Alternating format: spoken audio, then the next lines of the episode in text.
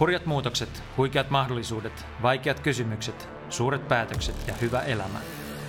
Tenex Finland podcast tuo seuraasi Suomen tulevaisuuden tekijät, näkijät ja etsijät.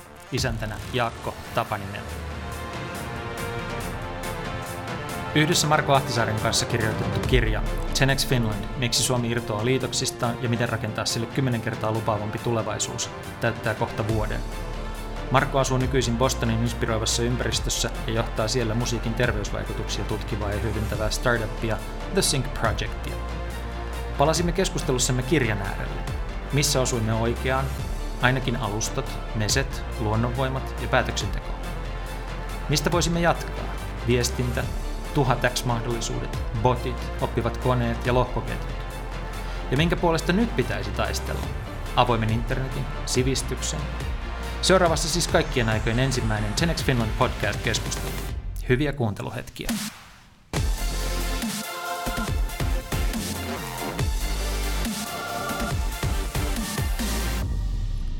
Marko Ahtisaari, tervetuloa ohjelmaan. Kiitos.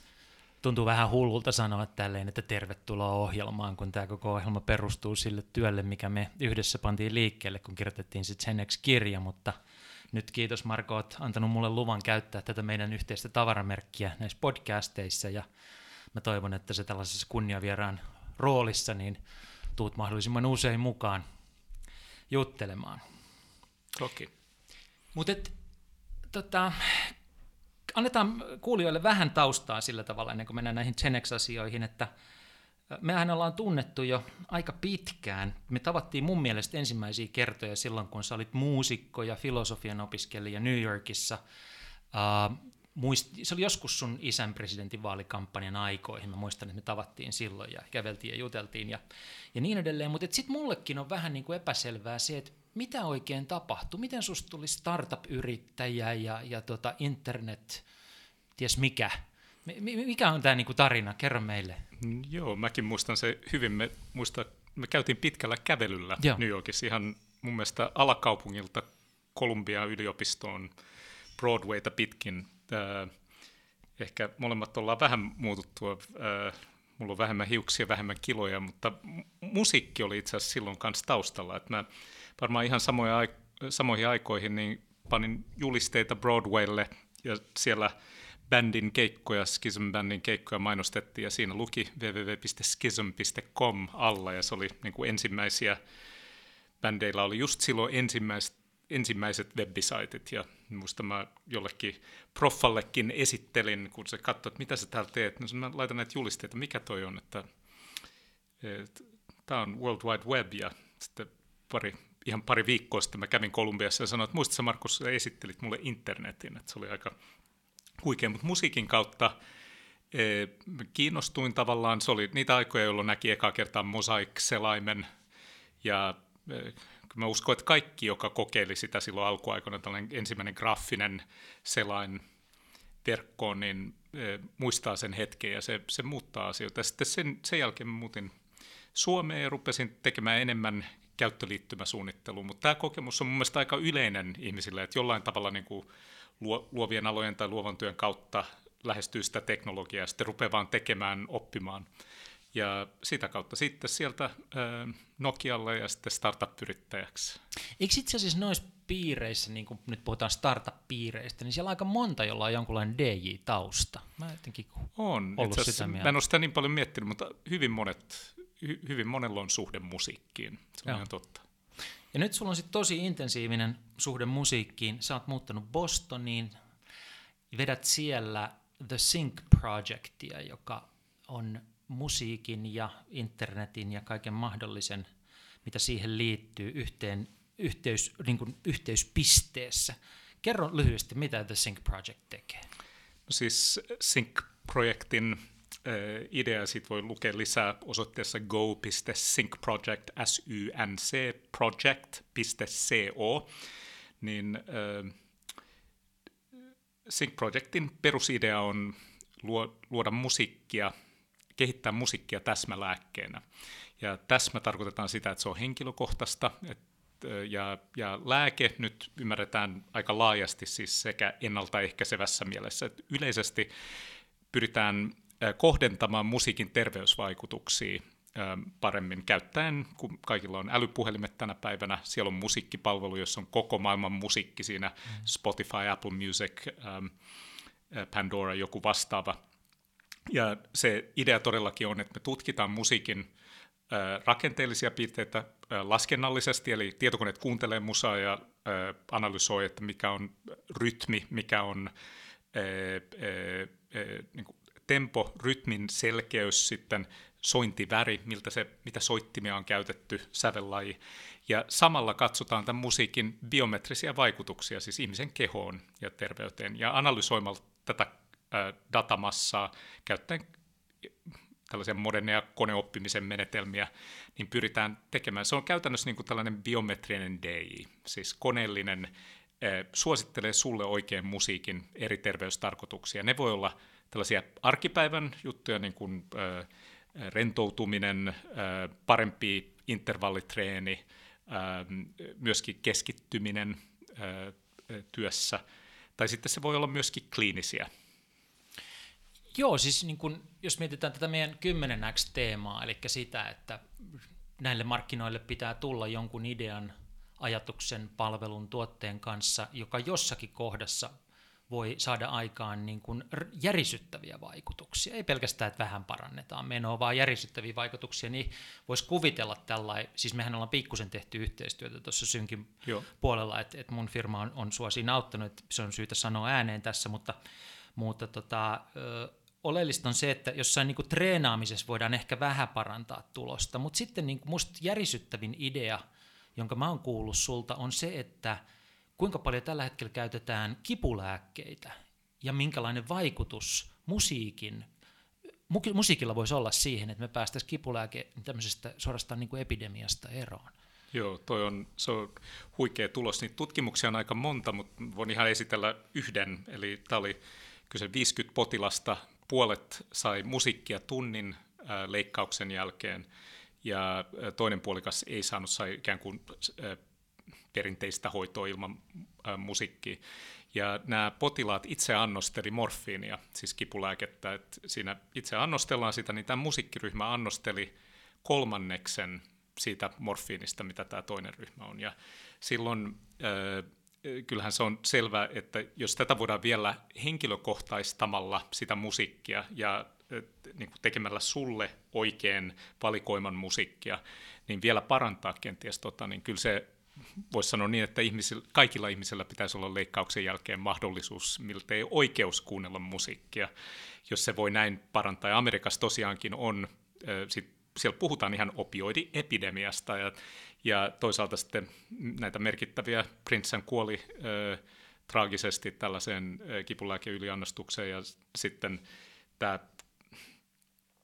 niin koko ö, terveysjärjestelmä on optimoitu yli yliannostelemaan kipulääkkeitä. Ja jos me voitaisiin musiikilla kohdentaa, mutta ehkä se tärkein asia niin kuin kymmeneksi hengessä on se, että on ihan selvää, että me tullaan etsimään siis kollektiivisesti yhteiskunnan ter- terveydenhuoltojärjestelmä etsimään ja toteuttamaan tällaisia niin kuin ei-farmakologisia, ei-kemiallisia, ei-kemiallisia prosessien perustuvia lääkkeitä, niin niiden rinnalle tullaan kehittämään muita metodeja, jotka on niin kuin analyyttisesti yhtä vahvoja. Ja to, toki kyllä me tiedetään, että ei musiikki tule korvaamaan kaikkia, eikä se voi niin kuin pitkälti mennyt, mennyttä patologista prosessia kaikissa taudeissa ratkaista. Tietystikään ei, mutta me tiedetään, että se voi korvata osan lääkkeitä. Niin kuin tässä jo meitä ennen tehdyissä tutkimuksissa on osoitettu, että jos sä voit kaksi kolmasosaa kipulääkkeistä ää, korvata musiikin vaikutuksella, niin totta kai se pitää tehdä.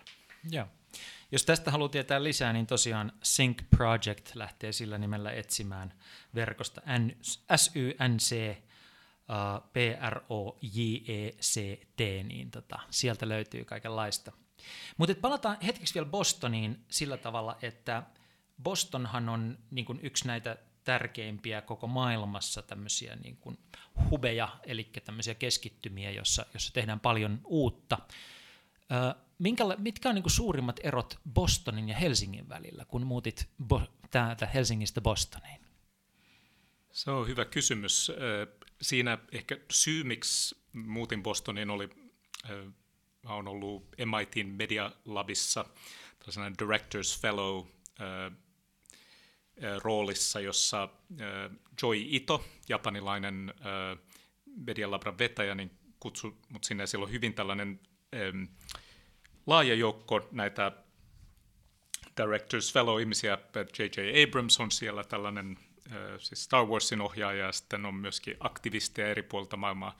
Niin sitä kautta mä tutustuin, kerron siksi tästä Medialabrasta, että ehkä se on yksi ero, että se Medialabran henki, joka ei nyt kuvaa välttämättä koko Bostonia, mutta se on tällainen vahvasti antidisiplinäärinen. Eli siinä todellakin on kyse siitä, että kaikki ryhmät, jotka rat, ratkoo vaikeita tieteellisiä, yhteiskunnallisia haasteita, niin niissä on hyvin monialaisia ihmisiä mukana. Et siitä mä oon pitänyt, joka jo, joskus ehkä sanoisin, että Suomessa niin disiplinääriset ja rajat on kovempia.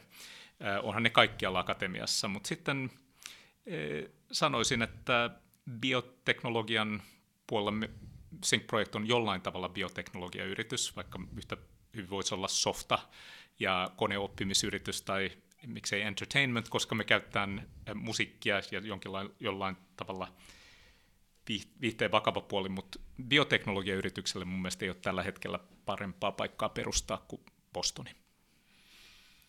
Miten sitten, jos vielä vähän pompitaan, niin, niin tota, sitten toisaalta toinen paikka, josta me kirjassakin kirjoitettiin paljon, oli, on Piilaakso. Millä tavalla Boston ja Piilaakso poikkeaa toisiaan tämmöisenä innova- toisistaan tämmöisenä innovaatiokeskittyminä? No siinäkin korostuu se, että mä sanoisin, että bioteknologia on vahvasti ö, läsnä. Akateemista yhteistyöstä on molemmissa paikoissa, on MIT, Harvard, ö, Bostonissa on valtavasti yliopistoja, ja, mutta erityisesti MITissä mun mielestä se kaupallistaminen on, on niin kuin todella osa sitä arkipäivää. Siellä on niin kuin huippuprofessoria, jotka perustaa kymmeniä yrityksiä opiskelijoiden kanssa, ja e, erityisesti bioteknologiasta on vahva. Stanfordhan on Piilaaksossa ihan on sama asema. Sanoisin, että edelleenkin sanoisin jotenkin, että se kilpailu ehkä kasvaa. Että yksi teemahan, mitä käsitellään tuossa kirjassa, että ei ole nyt enää mitään syytä, miksi pitää jonnekin perustaa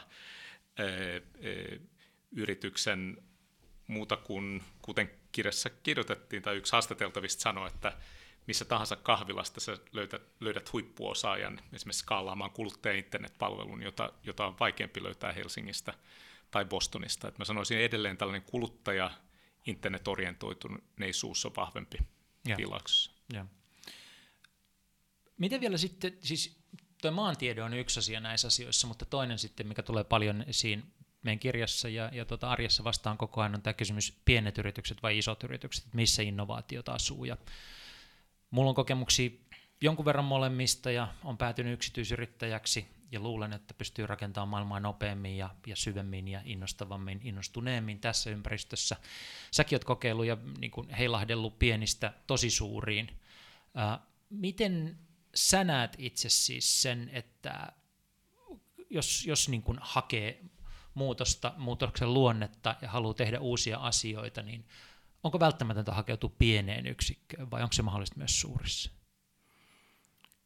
Se on hyvä kysymys. Mä en ole ehkä nähnyt sitä eroa koskaan ison ja pienen yrityksen välillä niin oleellisena, että joihinkin asioihin se ison yrityksen skaala, jos puhutaan äh, muun muassa fyysisten tuotteiden valmistamisesta, niin se on edelleen tärkeä, äh, mutta äh, kyllä mä sanoisin, että se niin kuin internetin henki, jossa voi luvattomasti innovoida siis ei tarvitse kysyä keneltäkään mm-hmm. lupaa, mm-hmm. niin se suosii pienempiä yksikköjä. Ja silloin se on vaan kyse siitä, että osaako, osaako se tiimi ja se yritys määritellä, mitä pitää nyt tehdä, ja se pystyy päättämään nopeammin. Että edelleenkin päätöksenteko ja huomion niin kuin hallinta isoissa yrityksissä, niin sehän on tosi haastavaa, että pitää käyttää paljon aikaa siihen, että onko kaikki nyt samaa mieltä, että mennään tänne. Ja sit, sitä ei ole pienessä yrityksessä, ellei sitä itse luo. Et pystyy menemään nopeammin ja osa niistä e, työkalusta ja koko internetin rakenne suosii sellaista nopeutta. Joo. Kun mun luokse välillä tulee mua selvästi nuorempia ihmisiä, jotka on vasta lähdössä työelämään ja kysyy vähän, että mistä kannattaisi hakea töitä ja miten kannattaisi ajatella, niin mä sanon kyllä aika usein, että me työharjoittelijaksi mahdollisimman pieneen yritykseen. Ja se työharjoittelijaksi johtuu siitä, että työharjoittelijana pääsee paljon parempiin hommiin usein kuin mitä pääsee niin kuin maksettuna työntekijänä ja, ja siitä voi ponnistaa, mutta sitten se pieniin yrityksiin niin, niin kuin sen takia, että pienissä yrityksissä on niin vähän, paljon vähemmän annettuja totuuksia. Sä et mene sinne niin kuin oppimaan annettuja totuuksia, miksi asiat on jollakin tavalla ja miksi ne eivät saa olla jollain toisella tavalla, vaan sun on, sä menet sinne etsimään totuuksia, tekemään totuuksia. Mä sain itse, niin kuin pääsin käyntiin aikanaan City-lehdessä ja Image-lehdessä pienissä yksiköissä, ja me niin kuin rakennettiin oma maailmamme. Ja siitä asenteesta on ollut hirveästi iloa ja hyötyä mulle, mutta mitä sä sanoisit nuorelle ihmiselle, joka miettii, että minne pitäisi lähteä Kyllä mä sanoisin, että toi on musta hyvä, hyvä neuvo. Mä sanoisin hyvin samaa. Että se toinen asia, minkä tiedät startup-yrittäjänä, että kaikki pitää tehdä, että siellä ei kysytä, että onko tämä niin mun tontti, että se erikoistuminen tulee vähän myöhemmin, ja mun mielestä se on tosi tervettä. Että yksi, yksi toinen haaste isoissa yrityksissä on se, että ellei aktiivisesti pysy lähellä sitä ydintekemistä ja osaamisesta, niin siitä erkaantuu tosi nopeasti. Et se oli mulla niin kuin perusperiaatteena Nokian muotoilussa, että niin kuin, yli puolet aikaa mä oon aina tuotteiden parissa, ja sitten oli tietysti avain ihmisten löytäminen, joka tuollaisessa roolissa on tosi tärkeää, koska ähm, ihmiset sen työn tekee, milloin löytää oikeat ihmiset, milloin kierrät niin kuin seuraavaan rooliin ja katsoo ja pitää oikeat ihmiset. Mutta muuten pyrkii välttämään kaiken sellaisen korporaatioteatterin, mikä vie turhaa aikaa. Vaihdetaan vähän vaihdetta, lyödään se kymmeneksi silmään, eli puhutaan vähän, tuota, että miltä tuntuu nyt vuosi suunnilleen kirjan ilmestymisen jälkeen. Uh, mehän lähdettiin silloin liikkeelle ennen kaikkea median murroksesta, koitettiin ymmärtää, kun me lähdettiin tätä itse asiassa tekemään kaksi vuotta sitten, että että mit, mitä mediamurroksessa on tapahtumassa, ja sitten me laajennettiin se, kun me ymmärrettiin, että sama logiikka menee niin kuin läpi kaiken, niin laajennettiin sitä muihinkin asioihin, ja löydettiin tämä 10x-ajattelu, että kaiken uuden pitää olla jossakin kohtaa kymmenen kertaa parempaa kuin aikaisempi. Twitterin pitää olla kymmenen kertaa nopeampi uutisvälittäjä kuin mitä on perinteinen sanomalehti, tai Facebookin pitää olla kymmenen kertaa kivampi tapa pitää yhteyttä kavereihin kuin lähetellä postikortteja, ja Uberin pitää olla kymmenen kertaa kivampi tapa löytää kyyti kuin jonottaa taksikeskukseen ja niin edelleen. Tästä tuli tämä 10x, ja me niin ehdoteltiin erilaisia asioita Suomelle 10x hengessä – mutta kun tämä nyt on jäänyt sitten sille itselläkin päähän vähän tämä 10x, tai se on jotenkin silmälasien läpi, semmoisten 10x silmälasien läpi katsoa maailmaa, niin mulla jotenkin meinaa tulla koko ajan nollia lisää siihen kympin perään, eli kun katsoo, että mitä kaikkea uutta on tulossa, että me puhuttiin nyt vasta mediasta ja vähän näistä niin kuin alustoista, mutta kun siihen lisätään niin kuin robotiikka ja tekoäly ja synteettinen biologia ja lohkoketjut ja lisätty todellisuus ja kaikki sellaiset, niin siis nämä mahdollisuudet ei ole 10x, vaan me tullaan näkemään niin kuin 100x, 1000x muutoksia. Mulla on tämmöinen olo, mutta että miltä susta tuntuu? tuntuu siinä mielessä samalta, että kuitenkin on lähellä MIT Media Labraa edelleen, ja siellä tietysti horisontti on ehkä vähän pidempi kuin meidän kirjassa, mutta siellä niin puolet, puolet huomiosta ja työstä keskittyy biologiaan, synteettiseen biologiaan, ja biologian yhteys insinööritieteisiin ja laskentaan ja näin, ja se, siellä tulee niin valtavia sellaisia asioita, ja se kehityksen nopeus, että kaikki nämä, että luotiin demokratisoitiin työkaluja ja tehtiin työkaluista halvempia ja, ja aina ensiksi vähätellään, että eihän tuolla, että tähän kuuluu ammattilaisille tämä meininki, niin sama tulee tapahtua biologiassa. Et eikä se olisi se, jos mä nostaisin yhden esille. Sitten toki koneoppiminen, koneäly, niin siinä on siinä on valtavasti. Mutta sitten jos ehkä siinä hengessä, että niin, okei, okay, vuosi sitten täällä Great Pointin tiloissa niin kun katsottiin, että mitkä on pääväitteet ja mitä nousi esille haastatteluissa, niin kyllä yllättävän hyvin nuo teemat edelleen kantaa. Että me haluttiin vähän jos muistat, niin huolissaan siitä, että tämä vanhenee käsiin, yeah, tämä, yeah. tämä juttu, että ei tämä ole enää relevanttia, mutta jos lähtee ihan se, ehkä mun sellainen lempiteesi on nämä alustat digitaalisina luonnonvoimina. niin kyllä alustat ja sitten näiden alustojen pyrkimys monopoleiksi ja niiden skaala, jotta ne onnistuu, niin kyllä se on ihan ytimessä tänäkin päivänä katsoa. Ensinnäkin jos ajattelee, ajattelee Facebookin kasvua, tällä hetkellä miltei 80 prosenttia App Storen downloadeista on Facebookin kontrolloimia applikaatioita, WhatsApp, mm. Instagram, Facebook, äh, Facebook Messenger. Ja sellaista niin kuin monopoli-asemaa ei ole juurikaan nähty historiallisesti. Ja voidaan ja. palata siihen, mutta sitten jos ajatellaan, mitä, mitä siinä alla on, niin firmat niin kuin LinkedIn, LinkedIn möi Microsoftille – että tavallaan siinä koko luokassa siis satoja miljoonia käyttäjiä, kuitenkin bisnesmalli mm. yritysmaailmalle tehdä rahaa, mutta kuitenkin päätti myydä, koska jollain tavalla se oli subscale. Eli se oli liian pieni pärjättäkseen siinä verkostovallassa. Viime äh, viikkojen uutiset, että kenelle Twitter myydään. Ja. 300 miljoonaa. Siis niin uskomaton brändi, että joka ikinen ihminen, joka lukee jotakin, tietää, että Twitter on olemassa. Ja siis mm. uutisten väline, mutta se on liian pieni. No sitten toisaalta tämä pieni on kauhean mielenkiintoista. Sitten niinku taas osahan 10 logiikkaa on se, että sä etsit jotakin pientä, joka voisi kasvaa tosi isoksi. Ja niin kuin mä seuraan tätä keskustelua siitä, että onko Apple ostamassa McLarenin, niin tästä näkökulmasta, että mitä ne on löytänyt sieltä mahdollisesti, joka voidaan skaalata niin kuin tosi isoksi.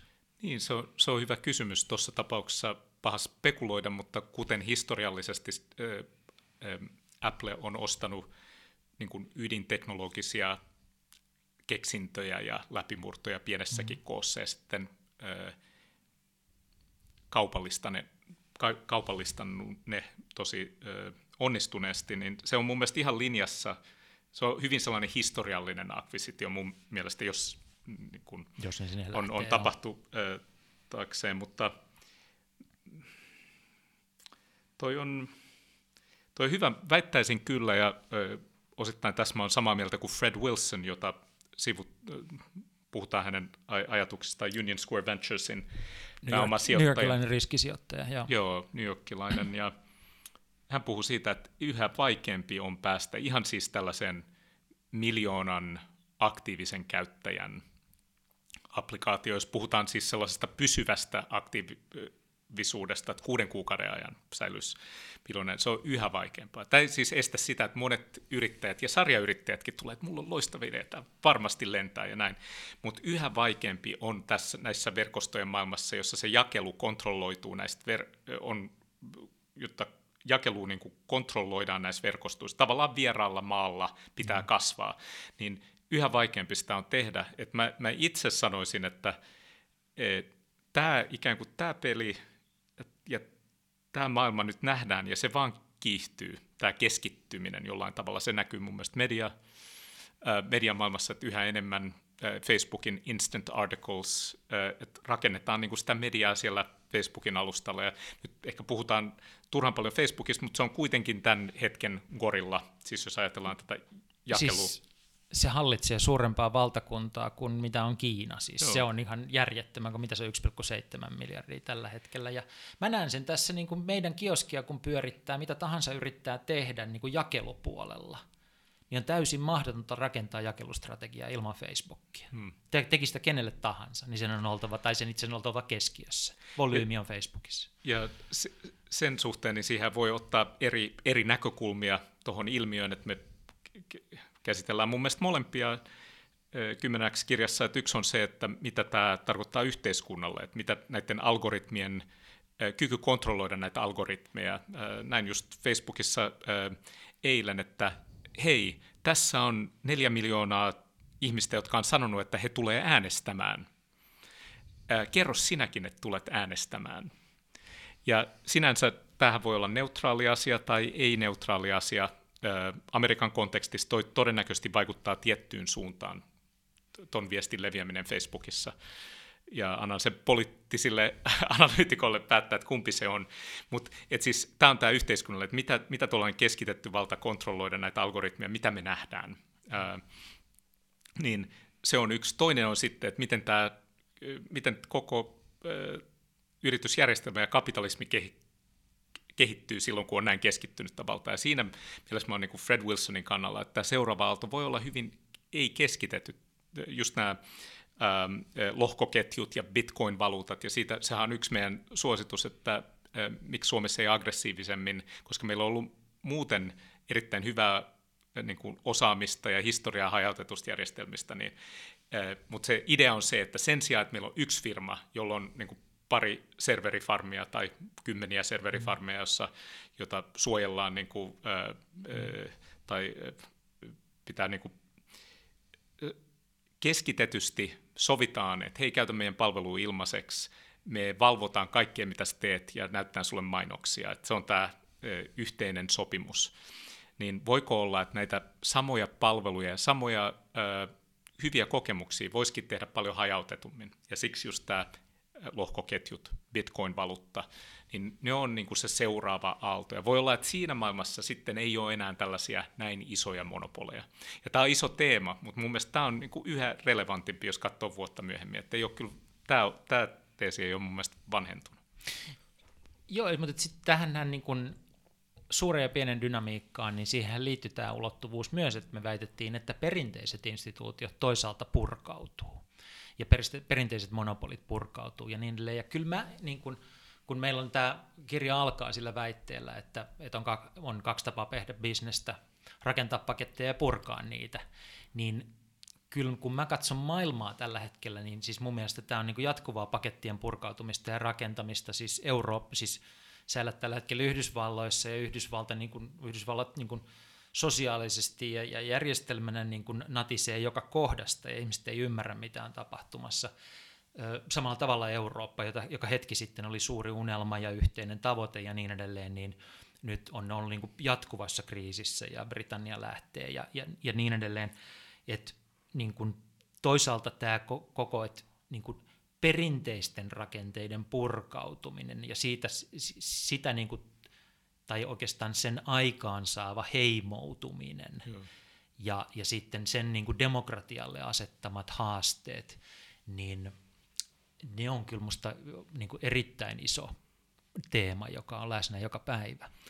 On ja kyllä se näkyy vahvasti siinä, mitä ehdin seurata Amerikan presidenttivaaleja, vaikka en siellä äänestäkään, niin äh, kyllä tämä, mistä kirjassa is, Ethan Zuckerman MITin medialaboratoriosta sanoo, niin... Kansalaisjournalismi. Joo, kansalaisjournalistiikan ja sitten myöskin tällaisen kosmopolitanismin niin kuin tulkitsaa, että miten Joo. oikeasti, että onko internet lisännyt sitä, että me ollaan vuorovaikutuksessa erilaisten ihmisten kanssa enemmän, ja hän väittää sen kirjassa, että ei juurikaan, ja siihen on tiettyjä syitä, miksi mm-hmm. näin, näin on. Ja jos katsoo niin kyllä nämä filterikuplat, siis millä tarkoitetaan sitä, että siis sä puhut ja luulet, että puhut laajemmalle yleisölle ja mm. erilaiselle ö, yleisölle ja ihmisille, jotka on eri mieltä, mutta itse asiassa puhut vaan samanmielisten kanssa yeah. ja siitä syntyy tällaiset ö, niin kuin erilliset keskustelukerhot, jotka ei juurikaan muuta, niin tämä teema on ollut tosi vahvasti esillä. Se, mitä niin kuin vielä mietin, että mehän ajateltiin siinä sitten, että, että mitä mediassa voisi tapahtua tämän seurauksena, niin yksi väite oli, että ideologiset pääomat saattaisi palata, kun tämä muuten niin kuin perinteinen media hajoaa palasiksi. Uh, Mutta sitä mä en ole mielestäni vielä kovin paljon nähnyt, että tota, no Suomessa Yle-keskustelu käytiin ja Yle on vahva ja sen suhteellinen asema vahvistuu, mutta laajemmin noin muualla, niin mä en, en vielä näe sitä niin kuin semmoisena isona trendinä, mutta... Joo, mun mielestä se on oikein saman että ne, ne niin kuin Washington Postit ja tietyt ö, yr- mediat, joissa nämä uudet omistajat oli tullut, että sitä ei ole tullut lisää. Tiedätkö, onko sulla teoria, miksi näin on käynyt? Että miksi ei ole enempää kiihtynyt? Uh, siis siinä on ainakin, niin kuin, siis mä luulen, että tämä on vaan niin, kuin niin sekavaa vielä, että ihmiset ei kerta kaikkiaan näe ja ymmärrä, mitä on tapahtumassa ja minkälaisia vaikutuksia sillä on. Ja on kauhean paljon ainakin Suomessa on ihmisiä edelleen, jotka on sitä mieltä, että tämä on ikään kuin ohimenevä, vähän niin kuin rock'n'roll aikoinaan, että kyllä se on kahdessa viikossa ohi tämä muoti, niin vähän, että kyllä tämä internet katoaa tästä näin. No, liiottelen, mutta kuitenkin, niin kuin, että, että koetaan, että tämä niin kuin median kriisi on tämmöinen ohimenevä asia, joka johtuu johtuu tota, siitä, että nuoret ei ihan ymmärrä, että kyllä ne palaa ruotuun ja siitä, että on ollut matala suhdanne ja kyllä ne rahat tulee takaisin. Ja nyt on itse asiassa mielenkiintoinen tilanne sillä tavalla, että Suomessahan on niin kuin sanoma-osakeyhtiö ja Alman tulokset kääntynyt niin kuin parempaan suuntaan tässä näin, ja mm, niin kuin mainosala on sitä mieltä, että tämä lähtee kohta liikkeelle tästä. Ja toivotaan, että moni asia lähtee liikkeelle, mutta silti mä en mitenkään usko, että se perinteinen media – palaisi niin kuin liiketoimintamallina, enkä myöskään usko, että niin kuin synkronoivana rakenteena tähän. Et, tota, kyllä me edelleen ollaan, tässä mielessä me ollaan musta hajaantumisen tilassa edelleen. Y- yksi teema, joka tukee tai komppaa tota on, mistä puhuttiin kirjassa, on nämä uudet alustat, että missä yleisö on, niin sinne mm. kuitenkin sitten lopulta mainosraha menee jollain tavalla ja nimenomaan nämä viesti applikaatiot, viestintäapplikaatiot, meset, messengerit, ähm, alkaen ihan Suomessa Irkistä ja tällä kehitetyistä, mutta nyt puhutaan Facebook Messenger, WhatsApp ähm, ja tietysti kiinalaiset, niin nämä messengerit uudenlaisena alustana, että sen sijaan, että käytetään vaan Messengeria viestimään Marko viesti Jaakolle, niin yhtä lailla sääpalvelu viestii Jaakolle aamulla, että mikä tämän päivän saa, sää on ja mitä mahdollisia niin kuin, aamu, ää, aamuruhkia ja näin. Että se, tavallaan se on tällainen viestipalvelu tai notifikaatio, että se, siellä käytetään näitä applikaatioita tai palveluja sen Mesen kautta. Tilatkin Uberin siellä Mesen kautta. Ja ja nyt tarkoitat niin pikaviestipalvelua, että mä voin näppäillä sen sinne, mutta Joo. mä voin myös puhua sen sinne, eikö niin? Joo, ja tämä on ehkä sellainen isoin me jutellaan, tämän hetken... Jutellaan tekoälyn tai robottien tai Joo. bottien kanssa. Ehkä se menestynein tällä hetkellä on yllättävästi Amazonin Alexa, tai Echo, joka on se Kerro tuote. vähän, koska siis se mä tiedän, että se on iso juttu. Ja itse asiassa meillähän kävi kerran silleen, että mä soitin sulle ja, ja tota, sä yritit selittää mulle, että mikä se Alexa on. Ja kun se Alexa kuuli oman äänensä, niin se meni päälle ja rupesi Joo. soittamaan sulle musiikkia. Mutta että, kun se ei ole Suomessa saatavilla oleva Joo. palvelu, niin kerro vähän, Joo. Et, miten Amazonin se pelaa. Echo on siis tällainen fyysinen kaiutin, mikrofoni, tuote, joka seisoo pöydällä. Ja sille sille voidaan puhua ja sanoa, että Alexa, play some Miles Davis, Kind of Blue. Niin sitten sanoo, että playing Miles Davis, Kind of Blue from uh, Prime Music. Sitten alkaa uh, Kind of Blue. Itse asiassa musiikki on, ei, ei niin yllättävää, että musiikki on yksi pääkäyttötapauksia tässä. Sen lisäksi uh, sä voit uh, kertoa, joka toimii Amazonille hyvin, sanoa, että hei, muista sitten tilata tätä lisää.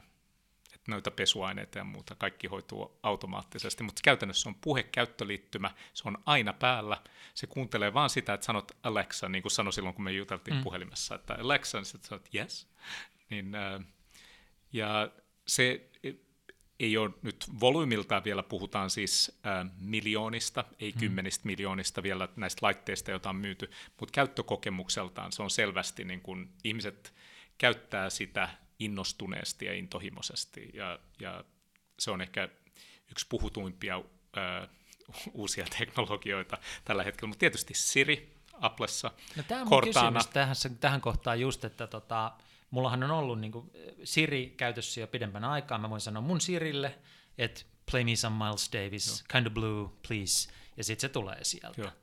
Ja mä voin yhdistää sen minkälaiseen äänentoistolaitteistoon tahansa, ja se toimii, mutta että niin kun minkä takia Alexa sitten tuntuu kuitenkin jotenkin kiehtovammalta kuin Siri? No siinä on osittain, mä luulen, että se liittyy ihan siihen, Onko se se missä sitä, käytet, ei, ei, missä sitä käytetään. Mm. Et kotona toi on luonteva tapa puhua, että se vieläkin tämä, että keskellä äh, julkista tilaa ja muiden ihmisten ympäröimänä äh, mm. puhuisit puhelimelle, niin usein on nopeampaa vaan näppäillä tai valita, ja se tuntuu oudolta. Mutta toisaalta tämä, muistetaan kännykköjen alkuaikoina, että oli sekin outoa, mutta siis tämä puhuttu käyttöliittymä kännykäs julkisessa tilassa ja yhteisöllisessä tilassa, niin se ei ole niin lähtenyt vielä. Mutta mä korostan vaan sitä, että teknologisesti se, se ydin, se puheen tunnistus, se koneoppiminen, kaikki nämä, niin ne on hyvin samaa, sama asia. Ja se, minkä Amazon on ratkonut tosi hyvin, että sä voit olla aika kaukana siitä laitteesta. Siis mm. ihan siellä, missä olisit. Että sehän on siinä pöydällä tai keittiön, äh, keittiössä. Ja siihen voi, niin kuin, silloin kun me puhuttiin puhelimessa, niin Alexa oli 10 metrin päässä, mutta se kuuli mm. ja rupesi hoitamaan asioita. Mutta onko siinä jotain kanssa, kun se on semmoinen niin tötterö, se on vähän niin kuin sellainen, kun saa ostaa viinipullon semmoisessa tötterössä, Joo. niin pahvitötterössä, niin se on vähän samannäköinen pönttö, niin onko siinä, että se on semmoinen pönttö, joka on pöydällä, niin jotain sellaista, että se tuntuu vähän niin kuin, että siihen liittää jotain inhimillisiä ominaisuuksia, tai se tuntuu vähän enemmän niin kuin robotilta kuin puhelin. En, että on niin en jär... usko, Joo. ehkä mä niin tuote-ihmisenä sanoisin, että mä siihen itse fyssen muotoon, mun mielestä se ei ehkä kieli sitä, mutta siinä on erittäin hyvin käytetty valosuunnittelu siinä. Että sanotaan Alexa, niin siihen syttyy sellainen valo, joka kertoo sulle, että nyt hän on läsnä ja kuuntelee sua, ja sitten kun menee RTD pois päältä, joo, että siinä, siinä on sellaista tiettyä ähm, Mielestäni kyllä mäkin huomaan, että silloin joskus, kun mä oon ollut kotona yksin, niin voi olla, että sanoo, että Alexalle, että hyvää yötä. Että. ja se vastaa good night tai uh, Alexa, thank you, and I'm here to serve. Eli, mutta tämä, koko tämä keskustelevat käyttöliittymät, tapana käyttää palveluja, niin, ja, ja nyt tietysti nämä puhutut käyttöliittymät on vielä kasvussa, mutta sitten jos puhutta, palataan vielä näihin viestintäpalvelujen meseihin, mm. niin siellä on eh, yli miljardi ihmistä on Facebook Messengerissa, ja se tavalla, siellä jo ihmiset ovat. Niin mä kyllä seuraisin mediana aika tarkkaan, että miten jo nyt mediaa ja viihdettä jaetaan merkittävästi noissa mesepalveluissa, linkkejä, YouTube-linkkejä, musiikkilinkkejä koko ajan. Onko niin semmoista sitten, palvelua media... vielä olemassa missään, että mä voisin sanoa vaikka nyt sitten tälle Aleksalle aamulla, että please read me this morning's news? Se on hyvä kysymys. Mä tai sitten mä voisin niinku niitä... niinku opettaa sen vielä niinku löytämään ne uutiset niistä lähteistä, mitkä Joo. on mulle tärkeitä. Lähes ja... varmasti on. Mä en itse Joo. käytä sellaista. Mulla on omassa päivärutiinissa on toi ähm, Ekonomistin Espresso-applikaatio, jossa on niinku viisi päivän, päivän uutista tulee. Se on Joo. just sellainen kahvikupposen äh, tai espressokupin verran. Ja sitten New York Timesilla on sellainen tämä päivä, mitä tänään on edessä. Mutta niitä, se, mikä on oleellista kanssa, että molemmat nämä nämä on aidosti alustoja, mm. että niihin voi kirjoittaa näitä uusia applikaatioita. Ei tarvitse, ne pitää käydä tietyn sellaisen hyväksyntäprosessin, että siinä mielessä ne ei ole täysin luvattomia, mutta periaatteessa ei tarvitse kysyä ennen kuin laittaa ne sinne hyväksyttäväksi, että tehdään tällainen, ja sinne Amazonin Alexa-alustalle on tehty jo siellä on tuhansia skillejä, en mm. tiedä ihan tarkkaa lukua, mitä siellä on kaupassa, mutta uskoisin, että tällaiset on. Siellä voi mun mielestä, tämä on toinen esimerkki, että sä kerrot vain muistettavia asioita, yeah. niin kuin vähän muistilistaa, ja sitten sä voit pyytää häntä luettelemaan ne takas. Et silloin, silloin just kun teet asioita, että niin joo joo, muista, että parsakaalia pitää ostaa ja näin. Ja Onko sen Aleksan yksi yli ylivoima, mahdollinen tulevaisuuden ylivoima kuitenkin siinä, että se on suoraan kiinnitetty tämmöiseen jättimäiseen verkkokauppaan ja jättimäiseen niin kuin logistiikkajärjestelmään. On Mä voin sanoa yksi. sille Aleksalle, että multa on WC-paperin loppu, ja no. sitten niin kuin kuluu viisi minuuttia ja drone pörrää ikkunan ulkopuolella tuoda mulle WC-paperia. Kyllä, äh, kyllä mä uskon noin. Ja, ja useinhan nämä sanoit, että asiat alkaa jostakin pienestä, että katsotaan nyt, miten äh, Snap Inkille, niin kuin se juuri on nimetty, niin miten mm. sille käy, eli Snapchatin kehittyvä yritys äh, Los Angelesista, niin kuitenkin mer- se on yksi ainoita merkittäviä uusia vis- niin kuin kuvallisen viestinnän palveluita, jotka on mm. saavuttanut sellaisen 10-15 äh, äh, prosenttia niin kuin, ihmisten ajasta ja, tai käytöstä, niin sekin alkoi siitä näistä katoavista valokuvista – mutta se on niinku se kärki, jolla päästään, niin nyt se, se on siellä mm. kotona, niin kiinnostaa nähdä, että miten se ö, Alexan ääni tulee muihin alustoille ja sitten se onkin kännykässä ja sitten se tavallaan sitä kautta sä opit käyttää sitä himassa ja sitten sen jälkeen, niin kyllä mä oletan, että se kasvu tulee olemaan kiinnostava. Ja... Joo. Kiinnostava kuulla, niin kuin mitä Amerikassa käytetään, tekee mieli kysyä, kun mä tässä katselen, mitä niin kuin mun ympärillä tapahtuu täällä Suomessa, niin mä huomaan, että ihmisiä liittyy koko ajan enemmän Instagramiin edelleen, se lisääntyy. Ja sitten toinen, minkä mä oon huomannut kiinnostuksella on Quora, siis niin semmoinen palvelu, jossa voi esittää kysymyksiä ja Joo. niihin saa hyviä vastauksia. Niin mä huomaan, että ihmiset Suomessa liittyy siihen. Uh, tullaanko me Suomessa kovasti jäljessä vai onko nämä asioita, jotka kasvaa mahdollisesti muuallakin? Tiedätkö? En ehkä ole ihan paras, mulle ei ole niin analytiikkaa, mutta sanoisin niin, että verrattuna Yhdysvaltoihin ja Piilaaksoon, niin sanoisin, että sekä Facebook että Instagram kuitenkin näkee tiettyä niin kuin käytön Pientä vähenemistä, laskua, ja, ja sitten täällä ne on juuri no, nousemassa, että et, riippuu, että jos olet pieni, pieni yritys tai ää, ravintola, pikkukauppa, niin täällä mm. Facebook Suomessa niin kuin ehdottomasti pitää ja. olla siellä, mutta se tavallaan aalto on jo mennyt. Näin mä, tämä on nyt mun tuntuma, ja. mutta pitäisi katsoa ihan ää, numeroita, että siinä mielessä tullaan ehkä jäljessä mua kiinnostaisi nähdä, että missä me voitaisiin olla ensimmäisiä ottaa käyttöön. Eihän se ole mikään itse tarkoitus, mutta välillä niitäkin.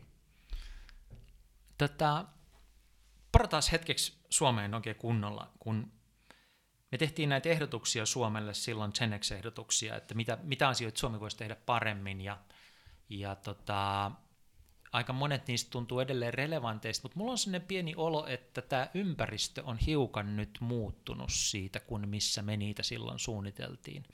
Et edelleen tämä on niin kuin jännittävä sille, että Suomen iso kuva on ihan yhtä hankala kuin tämä oli vuosi tai vähän enemmänkin sitten, että, että tuota, meillä kasvaa työttömyys, meillä kasvaa ulkomaanvelka, meillä ei kasva tuottavuus, meillä ei kasva vienti, siis niin kuin on, on isoja tämmöisiä ongelmia, jotka tuntuu lähes ylivoimaisilta. Mutta sitten kun mä puhun yrittäjien kanssa, niin monella yrityksellä menee aika hyvin, mutta ehkä vielä tärkeämpää on se, että monet sanoo, että nyt tässä on selviä niin kuin kasvunmerkkejä ilmassa. Toi, että mainonta lähtisi uudestaan liikkeelle, niin se on aika iso indikaatio siitä, että ihmiset alkaa uskoa tulevaisuuteen ja alkaa mainostaa, jotta ne saisi lisää asiakkaita. Ö, mutta niin kuin kauhean monessa muussakin mä huomaan, että täällä on niin kuin ehkä niin kuin ruohonjuuritasolla Suomessa on enemmän toivoa mun mielestä tänään kuin oli vuosi sitten, mutta se suuri kuva on edelleen yhtä hankala. Jos palataan näihin meidän ehdotuksiin, mitä meillä silloin oli, että päätöksenteon pitäisi olla nopeampaa, viestintään pitäisi satsata, yrittäjäystävällisyydelle voisi tehdä kovasti, datan avoimuudelle ja niin edelleen, niin, niin tota, Miltä sun mielestä meidän ehdotukset tuntuu nyt? Ehkä teemana tai osana tuota kirjaa, niin ne on, siis ne on jakanut eniten ihmisiä. Yeah.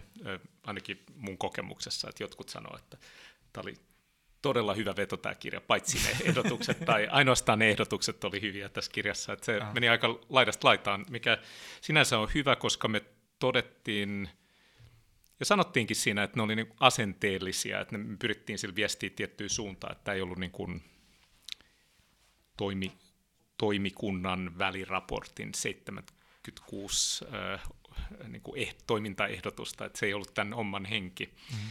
Että kyllä mun mielestä edelleen äh, relevanttia, sä osaat paremmin sanoa ympäristöstä, mä näen kyllä niin kuin startup-yrittäjyydessä erittäin hyvää niin kuin positiivista virettä, ja se ei ainakaan mulla ehdottomasti ollut niin Bostonin muuton syy, se oli nimenomaan nämä bioteknologiat, eikä muut. Mm. Tällä on, ja mun mielestä hyvää laajentumista niin kuin peliklusterista eteenpäin, jos katsotaan näitä internet-teknologioita. Kyllä mä päätöksenteossa kyllä tämä edelleen tuntuu hitaalta, että kyllä mä sitä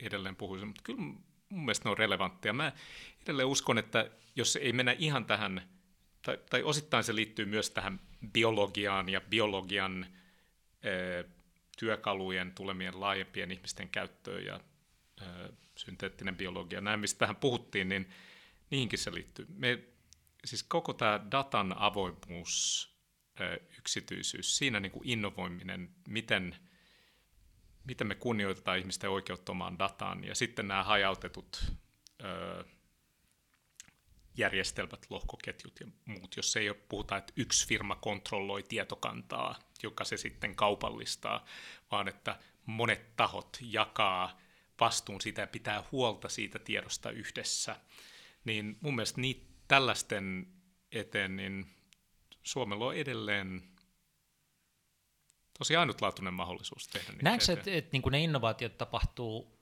tuote- ja palvelupuolella, niin kuin ohjelmapuolella ja niin edelleen, ää, alustapuolella, vai on, puhuuko enemmän niin kuin sosiaalisista ja lainsäädännöllisistä innovaatioista? Mun mielestä molemmista, Joo. koska mä en usko, että noilla alueilla puhtaasti teknologinen, teknologinen innovaatio on niin kuin pienellä maalla välttämättä niin kuin niin mahdollista tai helppoa, kun on kuitenkin enemmän tyyppejä, enemmän firmoja mm. muissa maissa. Mutta pieni maa Mut voisi olla aloitteellinen näissä niin joo, niin tässä ja, joo, joo, ja sitten kokeillaan, miten, ikään kuin mä sanoisin, jälleen kerran niin kuin tuot, tuote ja muotoiluihmisenä, että tehdään prototyyppi, kokeillaan nopeasti ja, ja nähdään, mikä toimii. Mutta nuo teemat edelleen, ne tulee olemaan seuraavan 20 vuoden ihan megateemoja. Et jos niissä voi olla etukenossa ja ymmärtää niitä paremmin, siis puhun yksityisyydestä, Joo. datan avoimuudesta, miten avointa dataa käyttäen voidaan niin kuin yhdessä rakentaa parempia ratkaisuja. Joo, Suomi. Miten, miten mm. itse? No kyllä mulle sieltä nousee kaksi ylitse muiden, josta toinen on tämä päätöksenteko, että edelleen kohtaa niin usein ja niin useassa ja niin välillä hämmästyttävissä paikoissa sellaista, että asiat haudataan toimikuntaan. Et niin kuin, ihan niin kuin organisaatioissa, jos pitäisi toimia nopeasti ja, ja, ja olisi edellytyksiä ja itse asiassa markkinat pakottaisi toimimaan nopeasti, niin mähkitään asioita niin kuin isolla porukalla kauan ja kalliisti.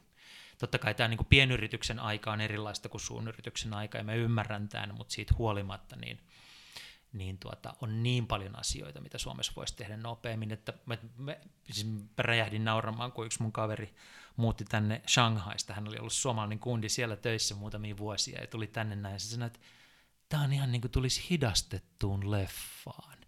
Että kaikki vaan niin kuin liikkuu ja puhuu ja tekee kaiken niin paljon hitaammin kuin muualla maailmassa.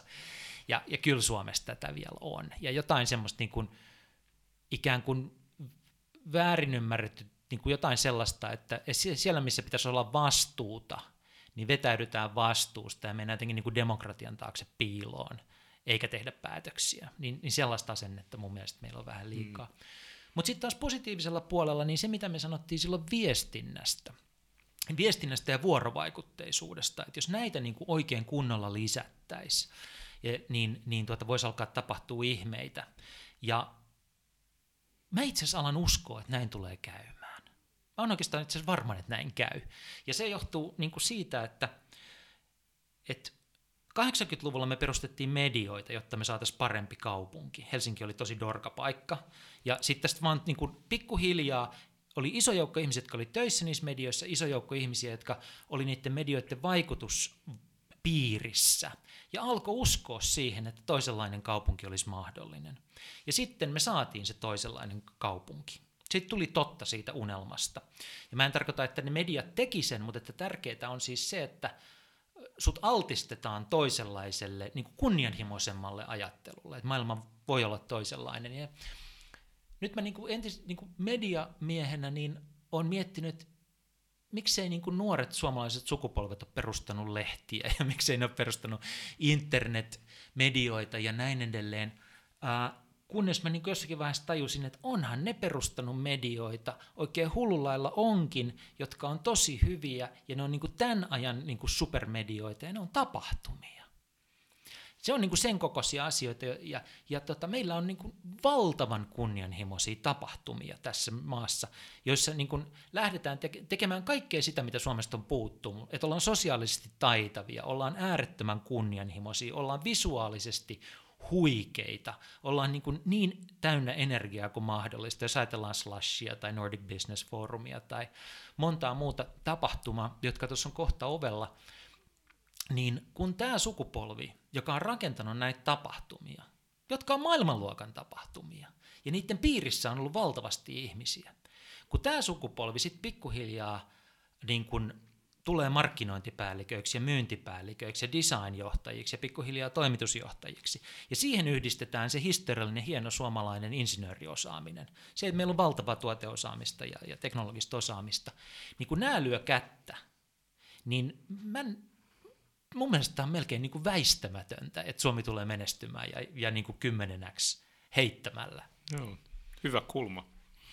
No, ajat, ajatellut niitä tuolla tavalla yhdessä, mutta kyllä noin, noi mitä mainitset ja Flow-festari, niin Joo. ihan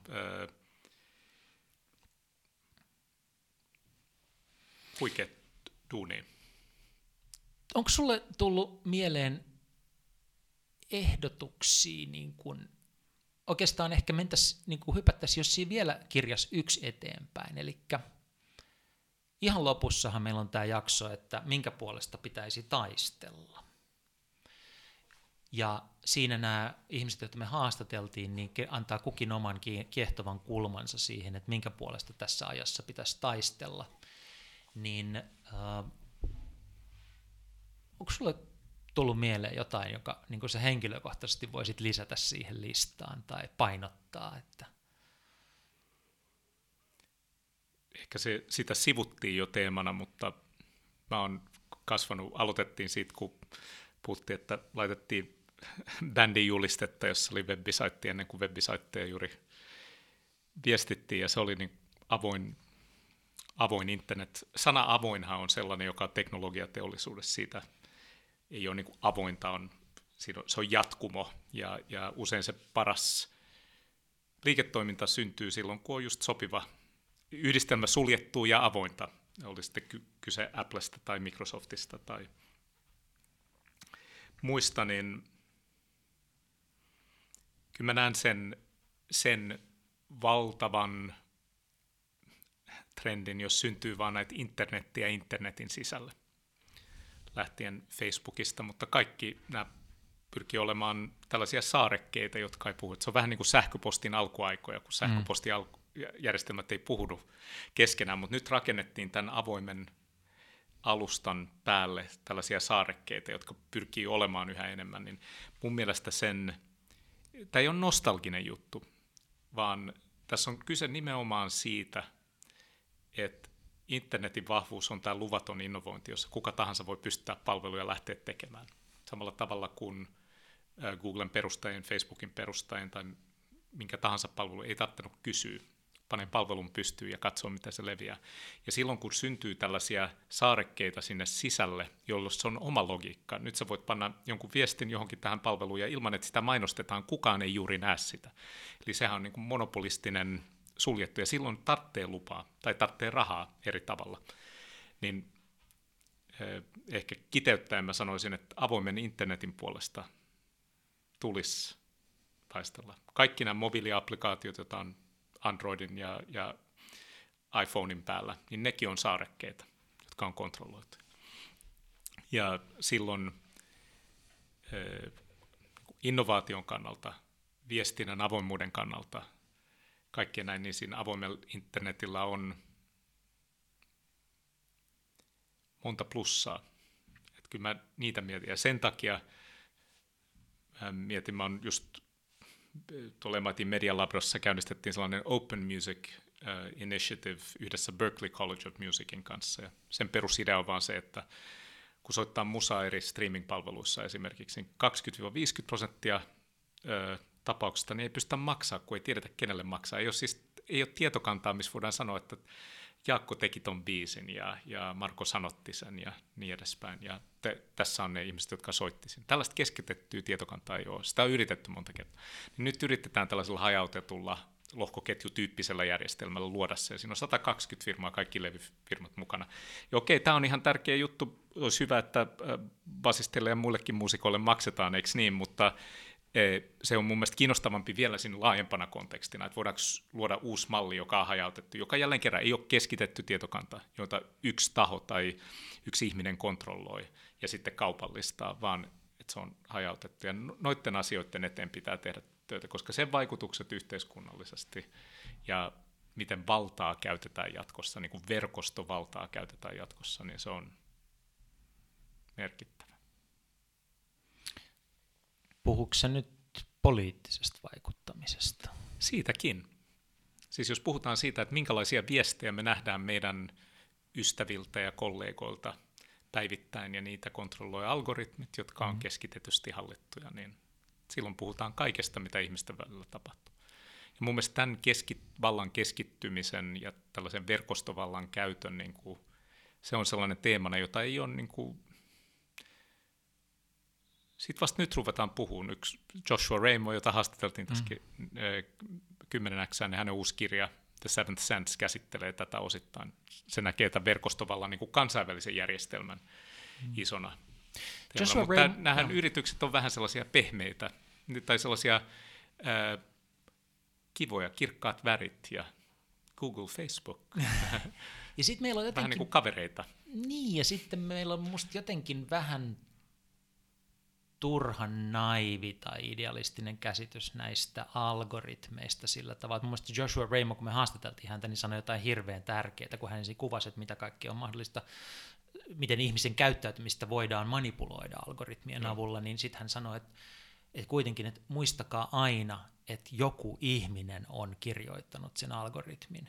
Ja tässä kun mennään eteenpäin, niin on, on hirveän tärkeää, että, että ei niin kuin sillä antauduta, että niin ikään kuin algoritmit olisi kirjoittanut itse itsensä, vaan joku siellä on takana, joka tekee päätöksiä. Tämä on todella kiinnostava teema myöskin, että miten äm, arvomaailmaltaan ja myöskin psykologiselta ä, perusolemukselta, että minkälaiset ihmiset tällä hetkellä kehittää koneoppimisjärjestelmiä. Ja se ei ole ihan tasaisesti jakautunut ryhmä. Ja ei siihen tarvitse mennä tässä enempää, mutta jotkut kollegat, muun muassa Tenzin, äh, siis Dalai Laman oppilas, joka on myös Directors Fellow MITissä, niin hän tutkii nimenomaan tätä niin kuin näiden tekoälyjärjestelmien etiikkaa siitä näkökulmasta myöskin, että minkälaisia ne ihmiset on, jotka tekee niitä. Ei arvottavasti, mutta mm-hmm. vaan että toteaa, että tässä nähdään, että nämä on yllättävän samanlaisia nämä ihmiset kaikki, jotka tekee tätä. Oh. Ja minkälaiset arvot, minkälainen psykologinen mielimaisema sitä on nyt vähän laitettu puhua, tai niin kuin otetaan usein esimerkkejä näistä tota, autonomisista autoista itse ajavista, no. että kun niihin on pakko rakentaa jonkunlainen etiikka sisään ohjaamaan sitä algoritmia kriisitilanteessa, niin kenen yli se päättää ajaa se auto, jos on Joo. pakko valita. Niin, niin tuota, varmaan vaikuttaa, että ketkä kaikki on, on päättämässä niistä algoritmeista, hmm. että miten se sitten päätyy. Mitäs, mitäs sulla? No, Minkä puolesta? Mä luulen, että mulla on kyllä yksi, jonka mä ehkä vähän niin kuin arkaillen sanon ääneen, mut, joka varmaan tukisi tota sun ajatusta, mutta et mä oon sitä mieltä, että pitäisi niin kuin taistella sivistyneen käytöksen puolesta. Ja sillä mä en nyt tarkoita sitä, että housunprässit on oikeassa järjestyksessä tai että, että on hienoja oppiarvoja tai lukee viittä sanomalehdettä ja aamulla tai juo oikeanlaista teetä sormi oikeassa asennossa, vaan mä puhun niin kuin sivistyneestä käytöksestä, joka tarkoittaa muiden ihmisten kunnioittamista ja mm. huomioon ottamista.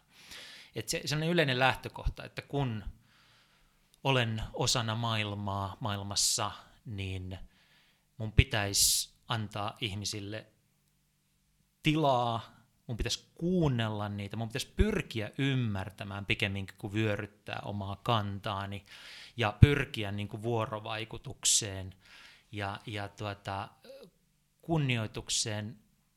Kyllähän sitä on, ja kyllähän sitä on aika paljonkin, mutta sitten niin kuin kauhean paljon nousee esiin myös ihan toisenlaista käytöstä tänä päivänä, että monia niin kuin netin keskustelupalstoja on mahdotonta lukea, koska ne on niin sietämätöntömiä ja, ja e, tota, on, on paljon, niin kuin, että fiksut ihmiset ei enää hakeudu julkisiin virkoihin tai, tai luottamustehtäviin sen takia, että niitä vaan niin kuin mätetään niin hirveällä tavalla, että, että ne ei enää saa mitään aikaiseksi. Ja me katsotaan niin kuin, näitä erilaisia poliittisia virtauksia, jotka tällä hetkellä nousee, jotka on kau, kauhean niin kuin aggressiivisia ja, ja näin, niin, niin tota, kyllä jotenkin se, että niin vanhat instituutiot hajoaa, niin se ei saisi johtaa siihen, että me menetetään uskomme siihen, että meidän pitäisi käyttäytyä kunnolla toisiamme kohtaan. Et sen hyvä, puolesta hyvä, mun mielestä pitäisi hyvä teema ja pitää sanoa ihan juuri Bostonista tänne tulleena, niin kyllä se myös tuossa koko vaalikeskustelussa, niin, niin kuin, ei pelkästään yhdellä puolella, sieltä tulee muistellaan pahin esille, jotenkin Joo. huonoin osa ihmistä esille. Ja sitten vielä se ehkä korostuu, se on yksi surullinen asia palvelusta nimeltä Twitter, että se ei niin kuin ole saanut tätä ö, kiusaamista. Se on vaikea, vaikea näitä asioita on kontrolloida, mutta jotenkin nämä, mainitsit keskustelupalstat ja Twitter on tavallaan se tämän, tämän hetken keskustelupalsta jollakin, kaikki tehdään tällaisilla julkisten tekstareiden muodossa mm. niin kuin siellä, niin kyllä se, se, että siinä ei ole pystytty jotain löytämään niin kuin yhteisöllistä tapaa ratkoa, ratkoa sitä, niin, ja se nyt näkyy myös tässä poliittisessa keskustelussa. Hyvä. Twitterin edellinen johtaja, tämä Dick Costolo, mun mielestä jossain nosti sen esiinkin, että niin kuin ihan julkisesti, että tämä me ollaan mokattu, että niin kuin Twitter on kerta kaikkiaan niin kuin mennyt pieleen tässä kohtaa, mutta sitä ei nyt saatu kuntoon. Hmm. Tätä, tästä podcastistahan rakentuu pikkuhiljaa instituutio, ja instituutiota rakennetaan sillä tavalla, että on toistuvia elementtejä, ja mä ajattelin, että tässä niin kuin podcastin lopussa voisi olla sellainen kolme kysymystä, joita mä kysyisin niin kuin jokaiselta, joka tulee vieraaksi, ja, ja ensimmäinen niistä kysymyksistä, nämä menee vähän toiseen maailmaan, mutta että toki sivuaa sitä, mistä ollaan puhuttu, mutta, mutta että ensimmäinen kysymys olisi sellainen, että onko jotain sellaista palvelua tai applikaatiota tai ohjelmaa tai alustaa, jota sä oot viime aikoina niin kuin yhtäkin havahtunut, että mä käytän tätä aika paljon, paljon enemmän kuin aikaisemmin, joka olisi niin kuin kasvanut sun omassa elämässä. Joo. Tuleeko mieleen? Tulee. Itse asiassa viime aikoina on kasvanut SoundCloud, siis Jaa. tämä äh, musiikkipalvelu. Osittain se liittyy äh, työhön, äh, tehdään yhteistyötä eri näiden musiikkipalveluiden kanssa, mutta mun mielestä se on kiinnostava siksi, että se on mm. ainut musiikkipalvelu, jossa on oikeasti yhteisö vieläkin. Ja se on Berliinistä ruotsalaisten perustama Alex, Alex ja Eric Walforsin perustama palvelu, mutta siellä on edelleen näkyy tämä yhteisö ja verkoston voima mm. ja äh, deitten voima. mä oon SoundCloudia käyttänyt yhä, yhä enemmän. Miten sä käytät sitä? Miten mä käytän, kuuntelen musiikkia kommentoimaan laittamaan viestejä ja tietysti nyt vähän äänittelee itsekin musaa, niin panee sinne ja jakoon, jakoon tavaraa, ehkä siitä, siitä on kiinnostunut. Et se on. Joo. Entä sitten toinen kysymys, mikä on semmoinen kirja, jota sä oot mainostanut ystäville viime aikoina? Mä mainitsin tuossa aikaisemmin sen Joshua Raymond kirjan ja. Seventh Sense, joka just se peruskulma on, että miten verkosto valta vaikuttaa yhteiskuntaan ja miten se on niin kuin pääselittävä tekijä siinä, mitä tapahtuu. Ja sitä kyllä suosittelen, mutta kun se jo ehdittiin tuossa mainita, niin pitää keksiä joku lisäksi. Ehkä Joy Iton uusi kirja, joka on tulossa, eli Joy Iton MIT Media Labran johtaja, ja tulee kirja nimeltä Whiplash. ja se on niin kuin How to Survive Our Faster Future on alaotsikko tietääkseni, ja se on siitä just ennakko kappale luin. Ja siinä mun mielestä hienosti jäsentää, niin kun jos on kiinnostunut siitä, että miten tuollainen antidisiplinäärinen tutkijayhteisö ja tutkija- ja tekijäyhteisö, mä sanoisin niin kuin Emmati Media mm. että mitkä ne on ne periaatteet, jos se kumpuaa se tekeminen, kun ei voi olla tällaista suun, tarkkaa suunnitelmaa. Että Joyhan ei usko siihen, sanoit, että päätöksenteko on hidasta, että se on, hän on usein sanonut, että hei, että tällä hetkellä on niin, että suunnittelun ja riskien analyysin kustannukset koko projektista on yli puolet, niin eikö silloin kannattaisi vaan kokeilla? Ja, ja silloin hän tot, niin kuin soveltaa sitä kanssa siihen, niin nämä on ne, ne MIT Media Labran periaatteet tuotu tosi hyvin esimerkkeen sekä lähihistoriasta että sitten vähän kauempaa, että osataan vähän peilata, että ei tämä nyt ihan niin uutta tämä, missä me nyt mennään, niin Whiplash, sitä suosittelen. Whiplash, toi on ihan ehdottomasti menee oman ostoslistan ykköseksi. Milloin se on ilmestymässä? Ää, pitäisi joulukuussa tulla. Okei, okay, koska silloinhan kun me tehtiin tota meidän 10X-kirjaa, niin Joy Ito oli niin kuin ratkaisevan tärkeässä roolissa siinä meidän ajattelun kehittymisessä. Moneen, moneenkin suuntaan Joo. ne asiat, mitä hän puhui, niin ne oli kyllä sellaisia, jotka edelleen niin kuin pyörii tuolla mm. pääkopassa, että sitä mä odotan. Mutta mä mainitsisin sulle yhden kirjan, joka voisi olla niinku kiinnostava, on tämmöinen kuin Platform Revolution, jos et ole lukenut, niin lue, koska no. se on niinku taas fantastisen perusteellinen ja hyvä johdatus platformien dynamiikkaan, talouteen, eli alustojen e, ja, ja tota, niiden niin kuin governanceen, miten, miten niitä voidaan hallita. Ja siis, et, jos haluaa ymmärtää alusta vallankumouksen kaikki, no suurimman osan niin kuin, tärkeistä dimensioista, niin toi on erittäin elegantisti kirjoitettu ja, ja vahva kirja siitä, Platform Revolution, voin Kiitos. suositella Mitäs sulle. palvelu sulla? Mitä sä oot käyttänyt viime aikoina? Kysyt. Aa, hyvä kysymys.